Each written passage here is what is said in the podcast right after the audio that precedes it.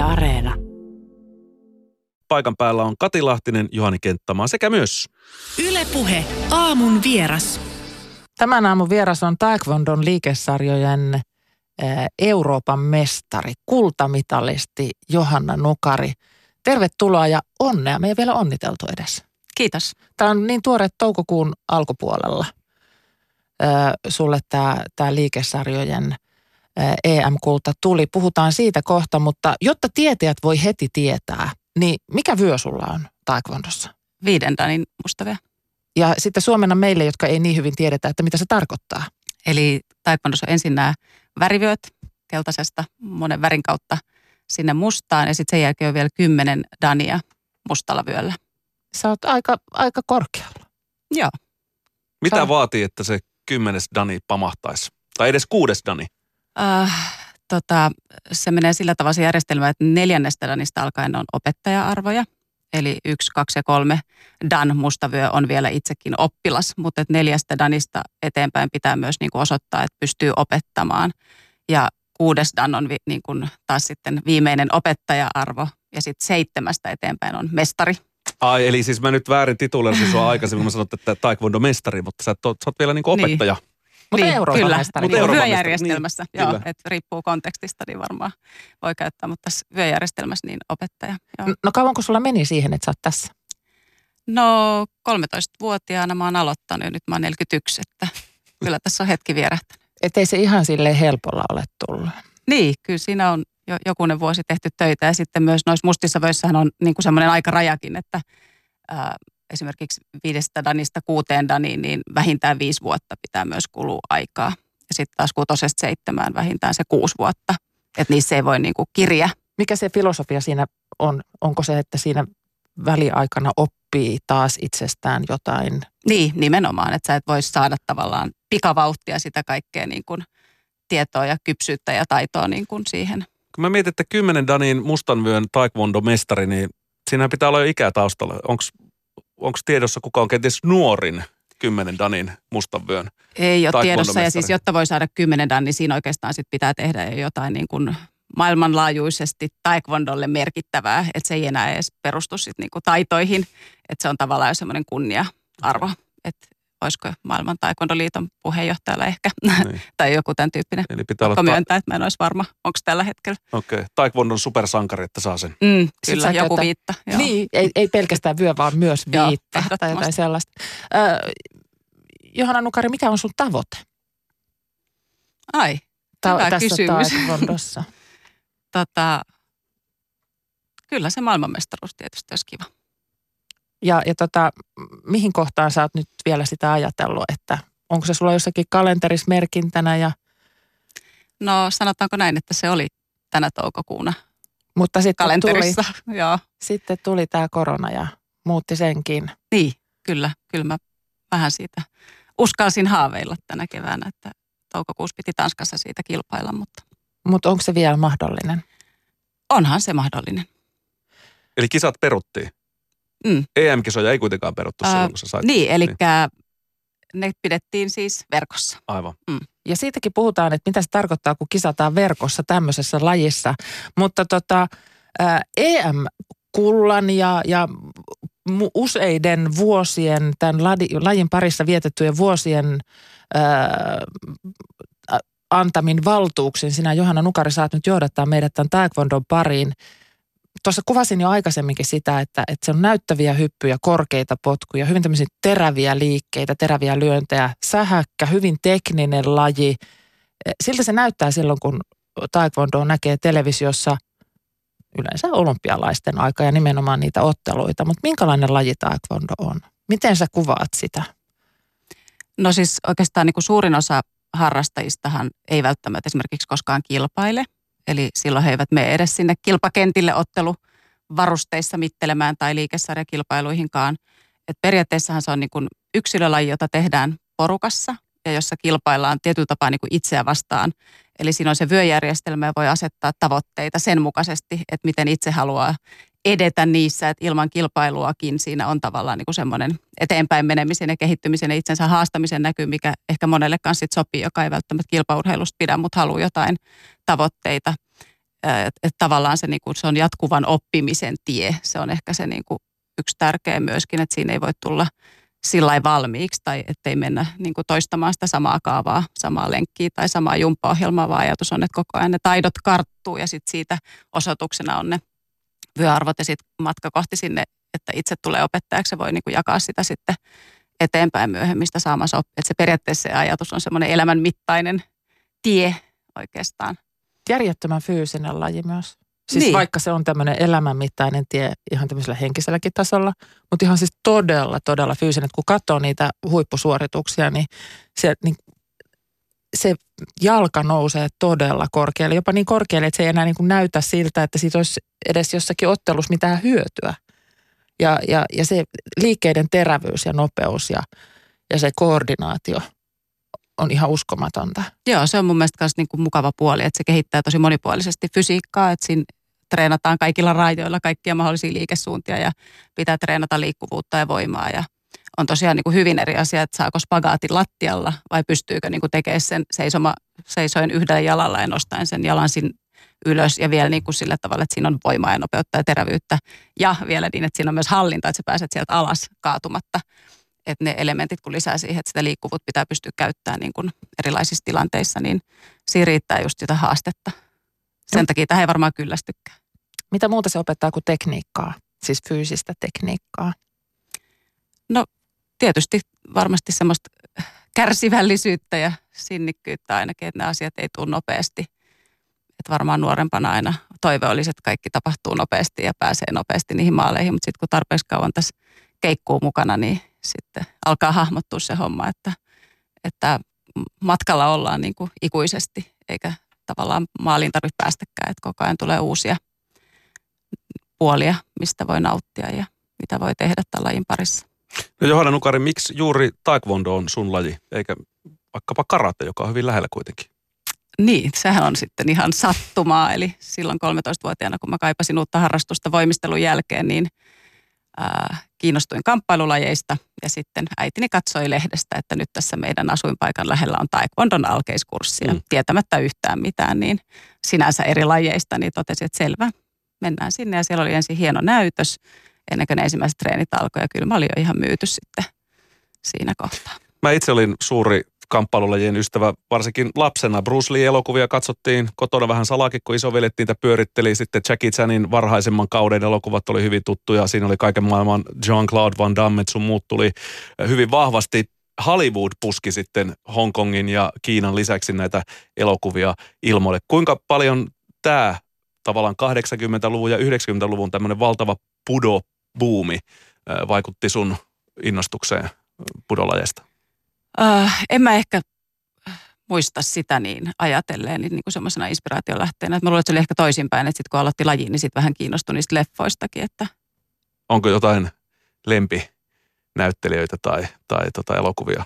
no kyllä se. Jackie Chan tietysti aika mainio kaveri on. Vaikka että- kung fu, eikö hän, hänen lajinsa oli nimenomaan kung fu? Niin, ei sillä elokuvissa ole niin väliä. Mä juuri mietin, että, että kuinka todellinen se sitten on se elokuvien juttu, vai tehdäänkö siellä vaan niin yhdistelmä kaikista näyttävistä jutuista ja sitten pannaan se jonkun piikkiin. Antaako ne minkäänlaista todellista kuvaa? Onhan siellä varmaan tietysti vähän todelliskuvaakin, mutta olettaisin just, että pikkusen väritetään niin kuin sen näyttävyyden nimissä parhaaseen suuntaan sitten aina sitä, että No taekwondossa kisataan ottelussa ja liikesarjoissa. Minkälaisia ominaisuuksia tarvitaan ottelussa? No siinä on tietysti se, että kun se on kahden kauppaa, eli siinä pitää olla se reaktiokyky siihen toisen tekemiseen ja se jatkuva niin kuin analysointi siitä, että mitä se toinen tekee. Ja, ja se oma suoritus on tavallaan suhteessa siihen, että sä et voi yksin olla tavallaan mitään ja se voi mennä välillä ristiin, että joku voittaa jonkun, joka voittaa taas sitten jonkun toisen, jota toinen ei voittanut tavallaan, että se ei ole sillä absoluuttista, että se on varmaan niin kuin se erityispiirre siinä, jos ajattelee, että molemmista tarvitaan nopeutta ja voimaa ja ja tota, liikkuvuutta ja näitä elementtejä, niin se. No sitten tämä liikesarjat. Su- Sulla on siis todellakin tuore EM-kulta ää, toukokuun alusta taekwondon liikesarjoista. Niin minkälainen laji se sitten on? No siinä niin kuin loppujen lopuksi ehkä voisi ajatella, että vastustaja olet sinä itse. Eli liikesarjat tehdään niin kuin yksin tai sitten jos parina tai ryhmänä tekee, niin joka tapauksessa niitä vastustajia ei ole samaan aikaan siinä konkreettisesti vastassa. Eli tekniikat tehdään ilmaan. Siellä on se näkymätön vastustaja, jota vastaan tavallaan kamppaillaan. Tehdään potkuja, torjuntoja ja lyöntejä. Mutta sillä hetkellä, kun se oma vuoro on, niin siinä ei tavallaan ole muita, jolloin se, ketä pitää voittaa, on se oma psyyke ja omat epävarmuuden tunteet tai pelot siitä, että onnistunko tai uskallanko riskillä kuinka korkealle tänään potkasta tai tällaiset asiat, niin niiden kanssa oikeastaan sillä hetkellä kamppailee. Mitä siinä liikesarjossa arvioidaan? Siinä on niin kuin kymmenen pistettä maksimi ja niistä neljä menee tekniseen tarkkuuteen. Eli se tarkoittaa sitä, että onko liikkeet suoritettu oikealla tavalla, oikealle korkeudelle. Ja tota, sitten kuusi pistettä menee tähän niin kuin presentaatioon ja se taas sisältää nopeutta, voimaa, rytmiä ja sitten tämmöistä energian ilmaisua. Ja sitten kymmenyksen tarkkuudella niitä pisteitä tuomarit antaa näissä kategorioissa. Kun me eilen Johanna juteltiin, niin sä sanoit, että se on esitys. Ja mä heti ajattelin, että no tämähän on ihan eri juttu kuin urheilusuoritus, koska on olemassa siis asioita, että mennään ja suoritetaan ja mitataan, että on senttejä ja kelloja ja kaikkea tämmöisiä, mutta esitys on sitten jotakin, mitä valmistellaan ihan toisella tavalla, niin minkälaisen elementin se tuo siihen mukaan, kun se on esitys? Voiko sen todellakin siis miettiä, niin kuin, että tämän mä teen vähän pehmeämmin kuin normaalisti, niin sitten se näyttää mm. hyvältä. Ja... Kyllä. Eli siihen tulee tämmöinen, on tanssillisuus tai joku tämmöinen väärä sana, voimistelusta mm. tuttua. Siis periaatteessa jo siinä on pientä mahdollisuutta niin kuin ilmentää myös näitä persoonallisia variaatioita just nimenomaan ehkä siinä rytmissä tempossa siinä, miten se kokonaisuus toimii. Mutta tosi tärkeää on semmoinen flow, eli niiden pitäisi niin kuin saumattomasti liittyä toisiinsa, että se on semmoinen miellyttävä se kokonaisuus, vaikka yksittäinen liike sen pitää pysähtyä äärimmäisen terävästi ja jämptisti, mutta sitten taas niin kun seuraava liikkeen pitää seurata riittävän nopeasti, jotta, jotta se ei tavallaan katkee se virtaus siinä liikesarjassa. Minkälaista luovuutta sä käytit siinä omassa liikesarjassa, joka toisen EM-kullan sulle? Mikä oli se persoonallinen ote? Tai ehkä luovuutta ihan hirveästi voi mä en tiedä, onko se hyvä termi, kun ne liikkeet on kuitenkin ennalta määrätty mm. ja niiden järjestys, mutta tavallaan voi just miettiä sitä, että kuinka paljon niin kuin satsaa siihen, että yrittää hakea sitä maksimaalista nopeutta ja pysyykö se vielä hallinnassa, että se on tavallaan semmoista tasapainottelua, jos tekee ihan hirveän nopeasti, niin sitten se liike ei pysähdy, jolloin sitten menettää taas jotain, että, että tavallaan kuinka kovaa kannattaa lähteä tekemään ja, ja arvioi ehkä siitä, että mikä niin kuin on riittävä taso, millä voisi pärjätä niitä muita vastaan, että se hallinnan ja nopeuden suhde on ja sitä kautta tulee hyvä. se persoonallisuus myöskin Niin, kyllä ne sitten näyttää kuitenkin aina vähän erilaiselta myös.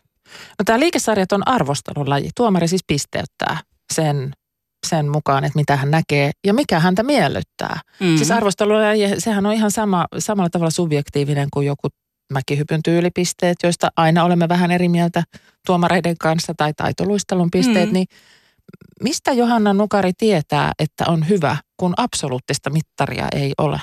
Niinpä, sen tietää sitten käymällä kilpailuissa ja katsomalla, että miten sijoittuu ja ottamalla opiksi, jos se ei sijoitu hyvin. Että tavallaan niinhän se menee, että sitten katsotaan niin kuin mallia ensin sieltä itseä paremmista ja mietitään, että mitä noi tekee oikein ja mitä mä teen eri lailla ja yritetään hakea sitä. Välillä tietysti ajan saatossa tuomareidenkin näkemykset saattaa vähän muuttua, että välillä arvostetaan tietyn tyyppistä tyyliä. Joskus on tehty paljon nopeammin, hätäisemmin tavallaan liikkeestä toiseen. Joskus taas suositaan semmoista rauhallisempaa siirtymistä, että on siinä myös tällaista vaihtelua. Pystyykö siinä esimerkiksi tuommoisessa tilanteessa, kun ollaan normaalissa kilpailutilanteessa, kun ollaan paikan päällä, niin pystyykö siinä katsoa, että okei, toi tuomari pitää tämän tyyppisestä ja vähän vielä mukauttaa? No joo, periaatteessa siinä on niin kuin ideaalitilanteessa on seitsemän tuomaria Joo. ja parhaimman ja huonoimman pisteet putoaa pois. Niin kuin mäkihypyssäkin no ja niin. taitoluistelussa. No niin. Tai ja välillä mennään vaikka viidellä, että sitten tavallaan, että, että pitäisi niin kuin koko sen kentän, jossa itse kilpailee, jossa on monia tuomareita, niin sen linja, linjasta saada niin kuin hantsi. Mm. Mutta että, että tota, välillä sitä ehtii skauttaamaan siinä päivän aikana ja välillä sitten vähemmän, että sehän on vähän tuuristakin kiinni, että jos oma sarja on päivän ensimmäinen, niin siinä ei paljon ehdi, ehdi sitten pohtia, että mikä on tuomareiden linja tänään. tuon koronavuoksi nämä EM-kisat käytiin online, verkossa. Mit, mitäs, miten se nyt käytännössä järjestettiin? Joo, se oli oikeastaan ihan yllättävän hauska konsepti sitten loppujen lopuksi. Eli ää, etukäteen jokainen osallistuja videoi omat suoritukset. Ja liikesarjakilpailussa on sillä että yleensä niin kuin edellisenä päivänä arvotaan ne liikesarjat siitä valikosta, että mitä pitää tehdä. Ja kolme kierrosta yleensä siis käydään, eli mm, jos on niin kuin 20 osallistujaa tai enemmän, niin kolme kierrosta. Alkukierroksella esitetään kaksi liikesarjaa, mitkä arvotaan siitä kahdeksan valikosta. Semifinaalikierroksella toiset kaksi ja sitten finaalissa vielä viimeiset kaksi. Ja tavallaan se, että mitkä liikesarjat sitten arvotaan millekin kierrokselle, niin se tässäkin niin kuin, alun perin oli tarkoitus, että ilmoitetaan just sillä vuorokautta ennen sitä hetkeä, kun ne pitää ne linkit olla lähetettynä. Mutta tämän poikkeusolojen takia tuli sitten vähän kommentteja ihmisiltä, että ei he ehdi sitten siinä yhdessä vuorokaudessa niin kuin tehdä, että sitten tuli vähän lisäaikaa, mutta tavallaan ei olisi voinut koska tahansa valmiiksi tai käyttää jotain omia vanhoja videoita, vaan tavallaan sitten oli ne niin kuin arvonnat tehtiin ja sitten siinä oli se aikaraja, että siihen mennessä toimita videot. Ja tota, sitten kilpailupäivänä, niin ihan yritettiin mennä normiprotokollan mukaan, arvottiin esiintymisjärjestykset niin kuin kuuluu ja sitten näytettiin aina se video ja sitten sen jälkeen tuomarit livenä antoi ne pisteet että he oli viideltä mantereelta oli tuomareita mukana ja he sitten siellä keskellä yötäkin jossain päin maailmaa kiltisti istu koneen ääressä ja tota, pisteytti. Mutta sä lähetät video ja sitten se jännität, että mitä mieltä ne on niin, siitä. just Ihan näin. niin kuin se Idolsissa tai jossain tällaisessa, Niin. missä osallistetaan tämmöisiin. Mutta sulle kävi hyvin, tuli EM-kultaa. Joo, ja kyllä sanotaan näin, että se oli vähintään yhtä rankkaa kuin se liikesarjan tekeminen, se, että istu siinä koneen ääressä siinä omana kisapäivänä, kun oli finaali. Ja sitten vielä se finaali oli niinku käänteisessä paremmuusjärjestyksessä, että kun mä olin semifinaalista mennyt ykkösenä finaaliin, niin mä tein, i- tein itse mun videoni näytettiin viimeisenä. Ja kyllä sykkeet oli aika katossa siinä vaiheessa, kun oli kattonut ne muut siihen alle ja niiden pisteet ja sitten katsoi sen oman suorituksen. Ja kun enää ei voi tehdä mitään, Ei koska niin. se on valmiiksi tehty jo se Ja video. vaikka tiesi, mitä, miltä se näyttää, niin silti mä jännitti, että enhän mä kaadu tai eihän mulla tule jotain virhettä, että se oli ihan huvittavaa kyllä. Missä Johanna Nukari tämä kuvattiin tämä sun liikesarja suoritus tai esitys? No meidän treenisalilla mä pystyin kuvaamaan Et sen kuitenkaan koti, koti, koti, Olohuoneessa. kotistudiossa. kyllä. Ei onneksi, kun Suomessa on ollut niin kuin mahdollisuus liikkua, että siellähän oli ihmisillä sitten videoita kuvattuna niin kuin todella ankeistakin oloista. Tavallaan myös hauska nähdä ihmisten kotioloja ja muita tai ulkona oli kuvannut aika moni, että kun monissa maissahan oli niin kuin kaikki tämmöiset urheilupaikat kiinni, niin ei ollut muuta vaihtoehtoa ja sen takia säännöissä oli ää, niin kuin huomioitu se, että saa tehdä niin kuin myös ulkona ilman sitä niin kuin tavallaan sitä liikesarjakilpailusta tavallisesti olevaa mattoa. Että jos ei sitä pystynyt järjestämään itsellensä, niin No mutta miten tämä muutti sitä tunnelmaa ja kaikkea sitä, mihin sä oot tottunut siellä, kun oot normaalisti paikan päällä kisaamassa ja nyt piti tehdä sitten kotisalilta tai mistä kukainenkin teki? No siis tavallaan muutti ja sitten tavallaan ei. Et toki yleensä noihin kisoihin liittyy se sosiaalinen hillitön älämölö ja, ja tota, se on niinku, siellä näkee paljon tuttuja ja, ja tota, se on semmoista niinku minglaamista myös siinä päivän mittaan. Mutta että toisaalta niinku mä sain ihan semmoisen samanlaisen kisajännityksen niitä videoita kuvatessa, että tota, tavallaan mä tein kaikki valmistelut siihen kuvauspäivään, niin kuin mä olisin tehnyt normaaliin kilpailupäivään. Ja sitten aamulla väänsi kisanutturaa ja oli silleen, että vau, jes, kisat, niin kuin tämä tylsä korona-aika ja kaikki ollut ihan blaa. Ja sitten oli silleen, että jes, nyt on kisapäivä. Ja sitten siellä treenisalilla, niin kun se videoletto pyörii silleen, että nyt mä teen ne, että kun oli lämmittelyt ja muut tehty ja nyt on se kisaesitys, niin aivan sama jännitys oli, kun olisi mennyt kisalavalle. Kuinka Menikö ykkösellä on- purkkeen? Ah, joo. Ää, osa meni kierroksista. Sanoit kisanuttura. Kuinka tärkeää on tämän? Tarkoitat varmaan, että hiukset laitetaan nutturalle ja sitten aletaan Joo, niin kyllä, kyllä. esittää parasta, niin kuinka tärkeä tämmöinen henkinen juttu se on, vai onko se ihan fyysinen este, että hiukset ei saa pyöriä siinä naamalla tai muualla? No se on varmaan molempia siis, että, että toki pitää olla hiukset kiinni, ettei ne tule häiritsemään, mutta tota, onhan siinä varmaan semmoista niinku rutiinia ja rituaalia jo, että, että tietyt jutut kun tekee silloin kisapäivänä, niin siitä tulee se tunnelma. Hypätään Johanna Nukari vielä tähän sun siviilimaailmaan. Siis sä olet tota, töissä kuntoutussäätiössä ja olet neuropsykologian erikoispsykologi ja, ja olet tekemässä väitöskirjaa, mutta tämä taekwondo liittyy tähän sun työhönkin sillä tavalla, että, ja vähän ehkä yllättäen, että tota, siis kuntoutussäätiössä siellä nimensä mukaisesti niin toiminnan ytimessä on työikäisten työ- ja toimintakyvyn edistäminen ja sitten myös vajakuntoisten työmahdollisuuksien parantaminen. Ja tämä taekwondo on kuntoutuksen muoto. Mitä, miksi, kenelle, miten, miten se toimii? No joo, oikeastaan niin kuin tuli semmoinen ajatus, kun tietää, että maailmalla on taekwondoa tutkittu niin kuin myös paljon ehkä lasten kanssa, mutta kuitenkin niin kuin, että sen kuntouttavia vaikutuksia niin kuin, kognitio- ja tun, tunteisiin ja psykososiaalisiin aspekteihin ja muuta, niin sitten tota, ja itse lajia tietysti hetken aikaa harrastaneena niin kuin tunnen sen tavallaan ne hyvät elementit, mitä ajattelee, että millä voisi olla kuntouttavia vaikutuksia, niin sitten tota, kysyin, että jos voisi kuntouttavassa työtoiminnassa kokeilla, että olisi tarjolla taekwondo-harjoitus niin kuin yhtenä siellä valikossa, mitä he voivat sitten siellä kuntouttavassa työtoiminnassa tehdä. Mitä se käytännössä on? Sitten, niin kuin, mitä sitten tehdään? Onko se jotakin just liikesarjoja vai onko se niin, että ruvetaan, otetaan tavallaan se harrastukseksi, treenimuodoksi? Joo, ihan tavallaan niin kuin, ää, taekwondo ihan sellaisenaan, että siinä on ne elementit tavallaan itsessään se, että et voi olla, että jos on tämmöinen niin kuin esimerkiksi kuntouttavassa työtoiminnassa, niin se tarkoittaa, että on ollut pitkään pois työelämästä. Voi olla, että on ollut vähän ehkä kontakteja muihin ihmisiin. Sulla tulee semmoinen sosiaalinen tilanne siitä, että siellä on ihmisiä paikalla. Äh, ihmisten kanssa tehdään yhdessä niitä harjoitteita. Siinä on semmoinen sosiaalinen aspekti. Sitten myös just se, että, että taidot kehittyy, eli joka kerta treeneissä oppii jotain uutta. Varsinkin jos nyt ei ole ennen koskaan harrastanut, niin ensin ei tiedä mitä ja sitten osaa yhden itsepuolustustekniikan ja yhden potkun ja yhden torjunnan seuraavalla kerralla taas lisää. Että voi olla, että semmoisia kokemuksia tavallaan uuden oppimisestakaan ei ole ehkä ollut pitkiin aikoihin ja semmoinen niin kuin pätevyyden tunne voi lisääntyä, että hei mä pystyn oppimaan, mä pystyn tähän, mä pystyn tekemään jotain uutta. Ja sitten tietysti tosi tärkeää se, että antaa paljon sitä kannustavaa palautetta ja varmistaa niin kuin jokaiselle sen onnistumisen, että se ei ole mikään standardi, mihin kaikkien pitää yltää, vaan tärkeää on, että jokainen siltä omalta tasoltaan pääsee johonkin eteenpäin ja saa siitä sen onnistumisen tunteen. Ja sitten toki ihan normaalit fyysiset hyvät vaikutukset, mitä liikunnalla aina on, mutta tavallaan tässä on vähän ehkä mun mielestä lisää siihen, että tekisi vain jotain perusjumppaa tai kävisi kävelylenkillä, missä kunto kohoo. Mutta tulee niin kuin nämä muutkin taidolliset ja sosiaaliset aspektit siihen sitten mukaan. Minkälaisia kokemuksia siitä on? Pystyykö niin sanomaan, että, että se auttaa tai se toimii tai... Niin kuin... No toi oli niin kuin semmoinen puolitoista vuotta mä ehdin sitä ohjata ja nyt sitten meillä vähän tilanne muuttui noiden tilojen suhteen, mutta ei tehty mitään tutkimusta aiheesta, vaan se oli oikeastaan tämmöinen niin kuin ajatus, että kokeillaan se, mitä palautetta ihmisiltä suoraan sai, niin se tuntui niin kuin heille mielekkäältä.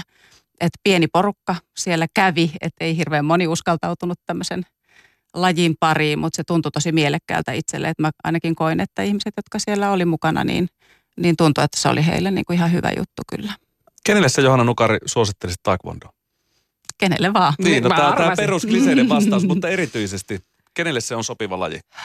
Jaa, no tietysti se on yksilölaji, että et varmaan semmoisesta pitää tykätä, vaikka siellä tehdään tietysti niin kuin isolla porukalla, mutta et jos kaipaa semmoista joukkuetekemistä, niin sitä ei tuosta löydä, että semmoinen yksilölaji ihminen ja tota, vaikka voihan sitä synkassa tehdä kavereiden kanssa tätä. No tätä, joo, se on totta. Niin Löytyy siitä sellaisia elementtejä, mm. kyllä. Tota, sopiiko se semmoiselle lyhytpinnaiselle ihmiselle? Ihan kaverin puolesta kyselen. Joo, kyllä mä ehdottomasti sanoisin, että joo, koska se on nimenomaan sitten alusta kehittää sitä pinnaa.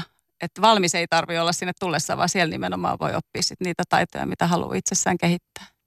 Täällä tulee terveisiä Johanna sulle toiselta Vondo-ohjaajalta Jarmo Laitanevalta, meidän toimittajalta Helsingin Taekwondo-seurasta. Jaha, kiitos. Tärkein asia tähän loppuun, niin, että terveisiä Jampelle vaan. Joo, näihin terveisiin on, on hyvä päättää. Kiitos Johanna, kun kävit meillä vieraana. Kiitos paljon.